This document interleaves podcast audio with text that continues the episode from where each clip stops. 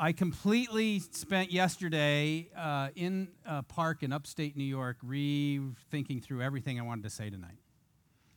So you'll have to bear, bear with me. This is fresh. But, you know, when you, when you do what I do, your job tonight is to show up and to tell you all the great things we're doing in South Sudan and tell you what a difference you're making and basically raise a lot of money, right? Um, that's not what we're going to do tonight. Because the truth is, um, it's hard what we do. And I find myself discouraged at times. And I've been on a journey that has helped me to take my, kind of my, to be honest with you, my vision off of constantly calling on God to do something and, and wondering what my role is. And so uh, I, I, I have a, a quote here I want to read to you that's from a, a mystic monk. He says, When I was a young man, I wanted to change the world. I found it was difficult to change the world, so I tried to change my nation. When I found I couldn't change the nation, I began to focus on my town. I couldn't change the town as an older man, I, so I tried to change my family. Now, as an old man, I realized the only thing I can change is myself. And suddenly I realized that if long ago I had changed myself, I could have made an impact on my family. My family and I could have made an impact on our town, and their impact could have changed the nation, and I could indeed have changed the world. Now, I want you to know that I will feel successful tonight if tomorrow morning you wake up and you look in the mirror and you look at yourself and you say, I am a little Christ. But I got to get you there by telling you a little story about my own life and water is basic. So, you willing to walk there with me? Yeah. Okay. Now, I, there's some background noise here. Am I doing something wrong here? Or we're okay? Okay. So, uh, to get you there, I want to take you back to 1955. 1955 is a great year. That's when Disneyland first opened its doors. It's when uh, McDonald's served the first of what would become billions and billions and billions of artery clogging burgers. It, yeah, see, some defenders of McDonald's are talking about its health food. Now, um, it's also the year that Bill Gates and his good friend Steve Jobs was born. Can you imagine both guys born in the same year? What a difference they made in our world. In 1955, the average salary was $3,200. You could buy a new car for about 1500 bucks and you could find a great apartment for a whopping sum of $87 a month. Oh, by the way, there's one other really important thing that happened in 1955. Our grocery shelves finally had fish sticks. What an exciting time. There's, a, there's something else that happened in 1955. Let me tell you about it. On May 10th, 1955, the new police chief from Khartoum, the capital of Sudan, arrived in Yei, South Sudan, and he had all of his police officers line up in formation. And he proceeded to immediately then have them machine gunned down.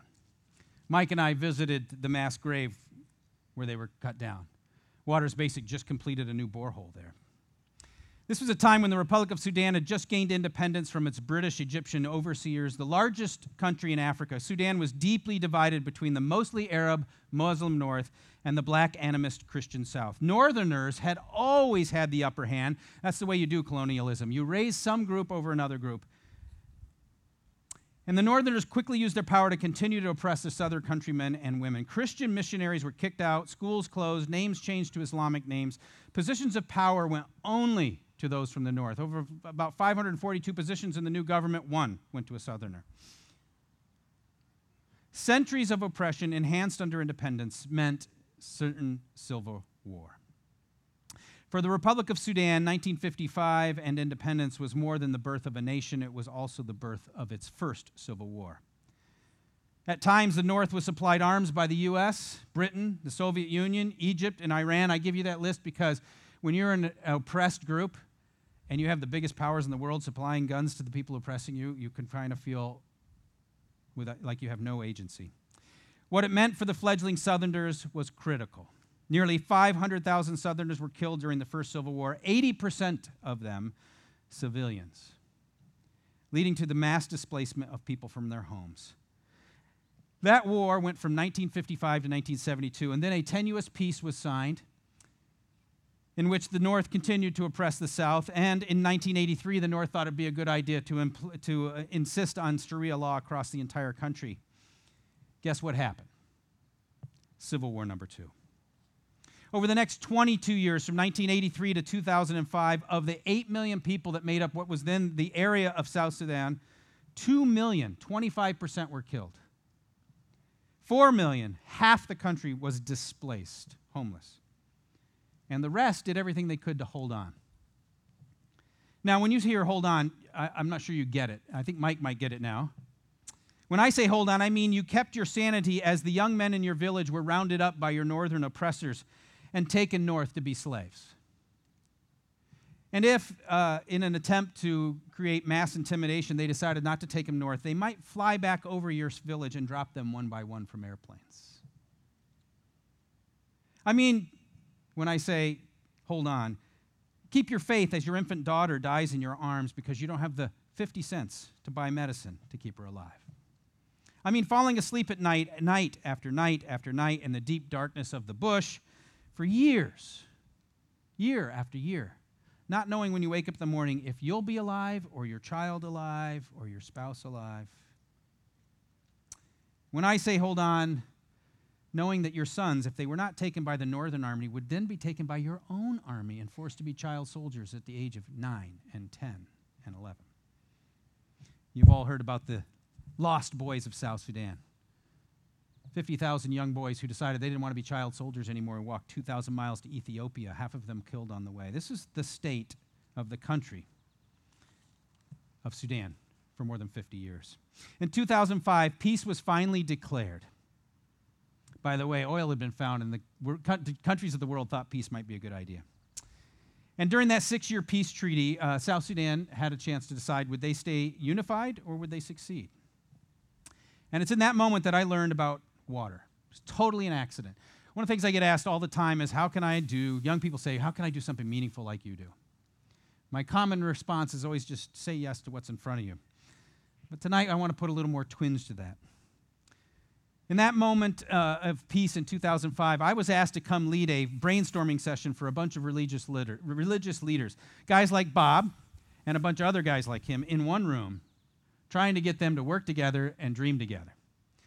And for a week, they actually did that. Uh, they went from dreaming about surviving the night to dreaming about what they could do for their country, building uh, churches and farms, roads, schools, co ops, um, medical clinics. The last day, this little old priest very tired old man raised his hand. And in Africa, when an old man raises his hand, everybody shuts up and they listen. It's really unusual. and he said, You know, I think we've wasted our time this week. Dreaming seems like a complete waste of time.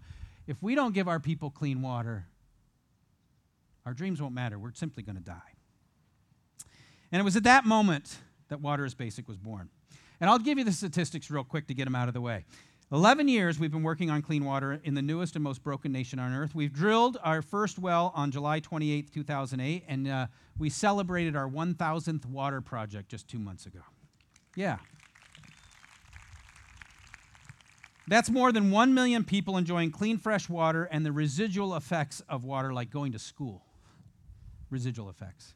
Like having money to buy a malaria net so your children don't get malaria. Not spending all day and all your few calories looking for water. Today, we have more than 5,000 supporters from all over the U.S., from five year old kids doing lemonade stands and public schools and Catholic schools, and we have U- th- three U.S. staff and a slew of volunteers. To date, we have turned over to our partners in South Sudan more than $6 million to the 25 full time South Sudanese staff, and they have been the solution to their own problem. We are truly building a nation together. Now, as impressive as that all sounds, I want you to listen to me. You need to know I get discouraged a lot. I would say I feel as discouraged as often as I feel encouraged with the work we do. That's part of the story I want to tell you tonight to help us get to a place. You see, as hard as we've worked, it seems sometimes like we're not making any progress at all. Mike shows up there last a couple weeks ago and he says, "Man, these guys have it hard." And I have to look around and go, you know, they do. And I'm not sure it's improved much. I can distinctly remember flying over Sudan. It's a unique thing. You're working there, you fly into Uganda, and from Uganda to Nairobi, and in Nairobi, you get on a jet. And the next thing you know, you look at the map and you're flying over the people that you just were with. I'm on an air conditioned plane. My seat is reclined. I have a spectacular feast spread out in front of me. Now, you know I'm lying right there. I'm on an airplane. There's no spectacular feast on a plane. But I got a bunch of food in plastic. It's a lot more than they have. And I remember writing an email to my family telling them how down I was about our progress, about how far we had to go, and how tough the people's lives really were.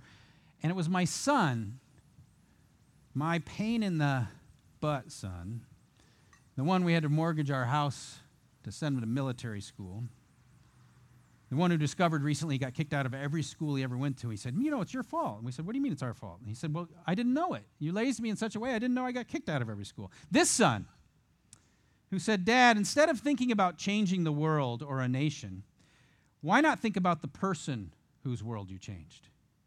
And then ask, What if that person was your son?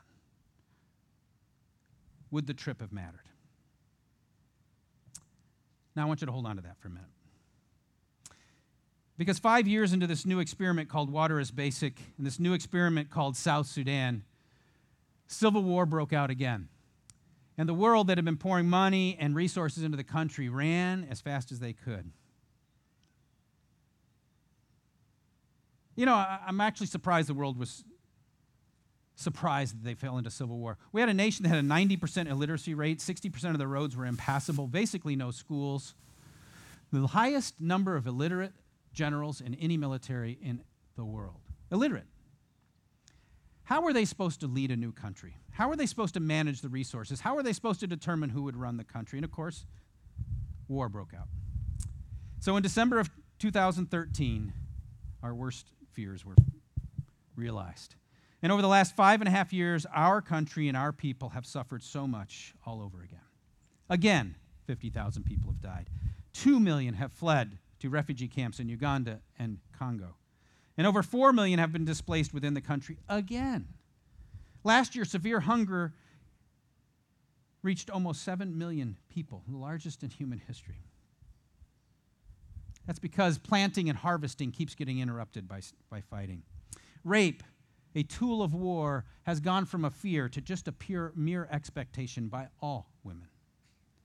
Missionaries and non government organizations have pulled out, and there has been a desperate pall over the, nation, the entire nation. When you've spent your entire life in this kind of experience, would you blame any mother or father for sitting there under the mango tree and crying out, Where are you, God? Where are you, God? My child has died in my hands. Where are you, God? Our school is burned down.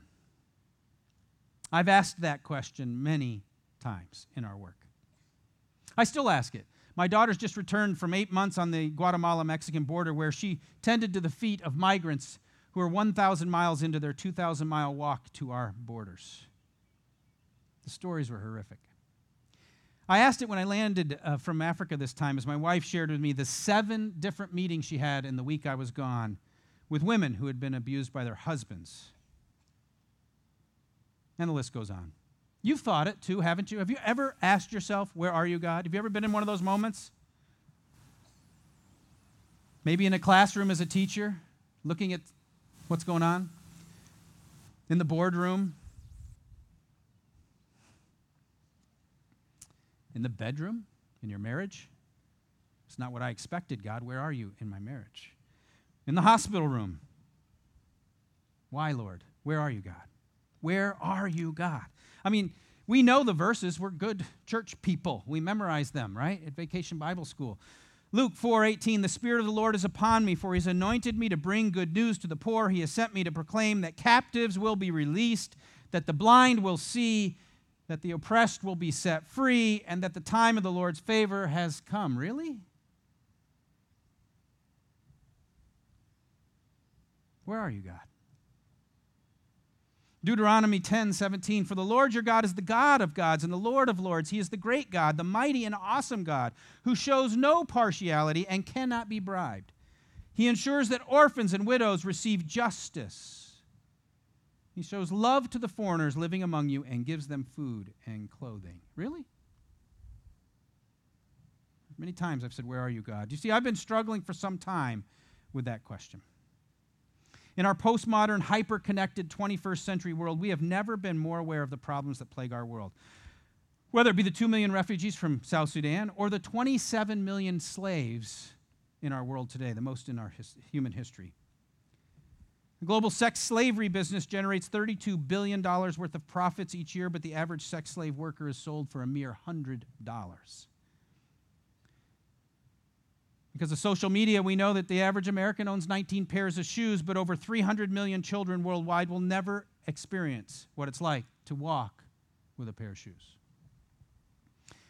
You see, with the needs in our world, I think it's a fully functional, not dysfunctional. I feel like it is a healthy question, a godly question to ask Where are you, God?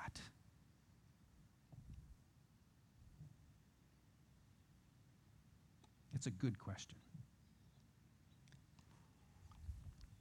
Maybe my son is right. Maybe we should stop thinking, though, about changing the world. That's really God's job, isn't it? The world. And start being more concerned about changing somebody's world. Maybe we should spend less time looking there and blaming God, and maybe we should spend more time looking in the mirror. Here's why I say that. We know the, the Bible verse, Genesis 1:27. I'll read it to you first in the New International Version and then in the message. So God created mankind in his own image. In the image of God, he created them. Male and female, he created them. I like it in the message. God spoke, Let us make human beings in our image, make them reflecting our nature so they can be responsible for the fish of the sea, the birds in the air, the cattle, and yes, the earth itself, and every animal that moves upon its face. God created human beings. He created them God like, reflecting God's nature. He created them male and female.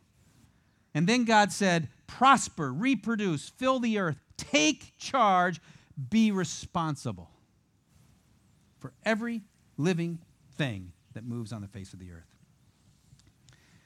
My wife has a ministry that spends a lot of time in this area of Genesis 127 where we've gotten so caught up about what men can do and what women can do, what about hierarchy and roles, we've missed completely the basic, simple message that God made us in his image. When I was young in ministry, I used to go once a month to the house of Dr. John Richard and Amama, his wife. Very old Indian couple. Uh, they were the parents of my first boss in ministry. The reason I would go there is because Dr. John, while he was dribbling curry and rice off the sides of his mouth, would often make statements that would blow you away.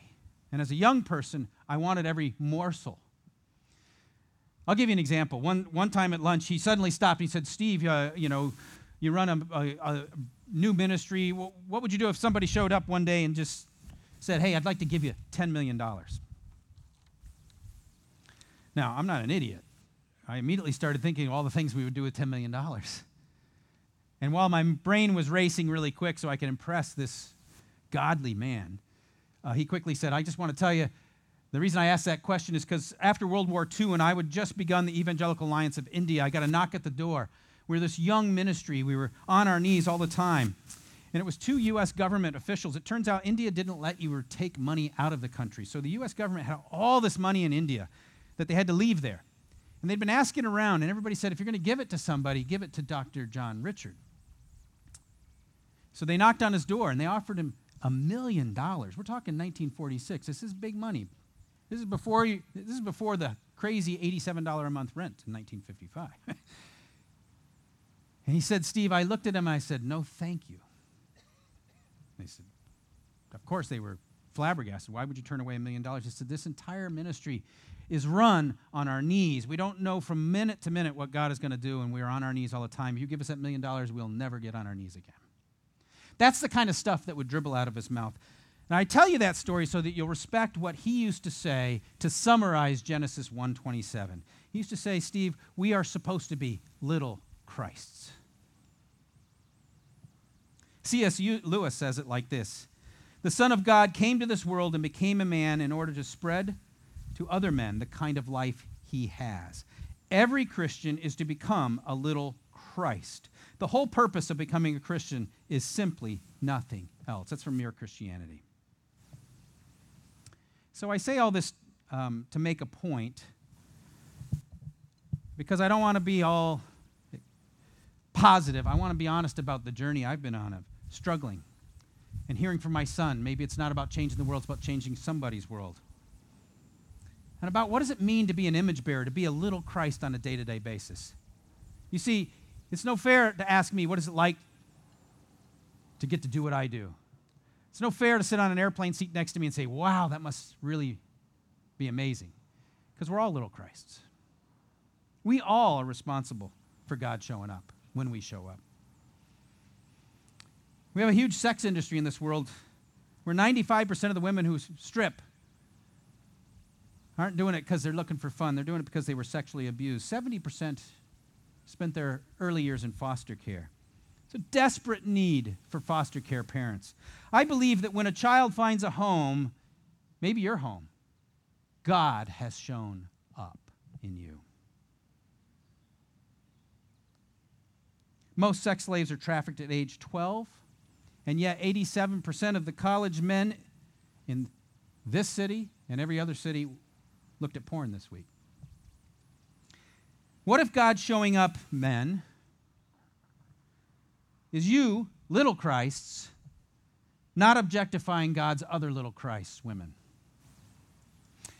Wouldn't it be awesome if when a woman walked into a bar or a class or a Sunday school class, she felt 100% safe all the time. A little Christ looking at another little Christ. We are experiencing one of the longest, most powerful economic uh, seasons in our country's history, and still, yet, half a million people spend every night with no place to lay their head. What if God showing up is us little Christs stopping at the intersection, not just to hand a few dollars out of a slightly opened window, but to look someone in the eye and recognize them too as little Christs? Because I know when we are noticed, when someone looks us in the eye, when we are recognized, God has showed up. It's personal to me because my dad has a brother who disappeared for 40 years on the streets. He just turned back up last year. Just met Jesus through somebody who met him on the street. Half the world lives on, lives on $2 a day or less. And yet we continue to spend $400 million every Halloween on costumes for our pets. And you know who you are. We can look at your Instagram. what if we saw our giving and our money and our giving out of our abundance as Christ giving to other little Christ instead of us releasing our money? When we manage our money in certain ways, God shows up.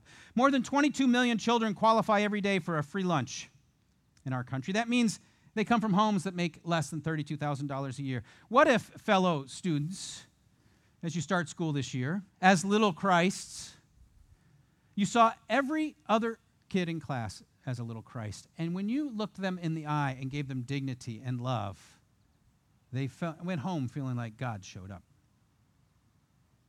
I can go on. We could go on all night. We could just sit here and share the opportunities we have. But I'm not going to do that. Because my son already said it pretty well. What if it was me, Dad, you helped today? What if it was not about changing the world, but changing somebody's world? From looking up and saying, Where are you, God, to looking in the mirror and saying, Hey, little Christ. Hey, little Christ. What if in the morning when we looked in the mirror, instead of looking at our bags under our eyes and our hair and our love handles and our abs and our whatever. We instead tomorrow looked in the mirror and said, Little Christ, I've been empowered by the Holy Spirit. Today, I will show up in someone's life because of this, this little Christ being in the game. So I'm not as discouraged as often as I used to be because now I see that jerry can of water that the young lady walks away, and Mike has some fabulous pictures of that, as God showing up because now she can go to school. That few dollars for malaria medicine, God showed up. That meal shared and paid for, God showed up. I no longer look to heaven and ask, Where are you, God? But instead, I look in the mirror and I ask, Did you show up today? Did you show up? So, I'm glad to be here tonight because I love you guys. We've been in the game a long time, and I want to leave you with this. Whatever we do with our lives, for Christ's sake, let's be little Christs. John 14, 19 says, Christ says this Before long, the world will not see me anymore, but you'll see me. Because I live, you also will live. On that day, you will realize that I am in my Father, and you are in me, and I am in you. And I add to the scripture, I'm telling you, it's me adding it, okay? We will not see Christ anymore, personally. But little Christs are everywhere. They are you, they are me in our day to day situations. You can be God showing up just as much as I am in South Sudan, okay?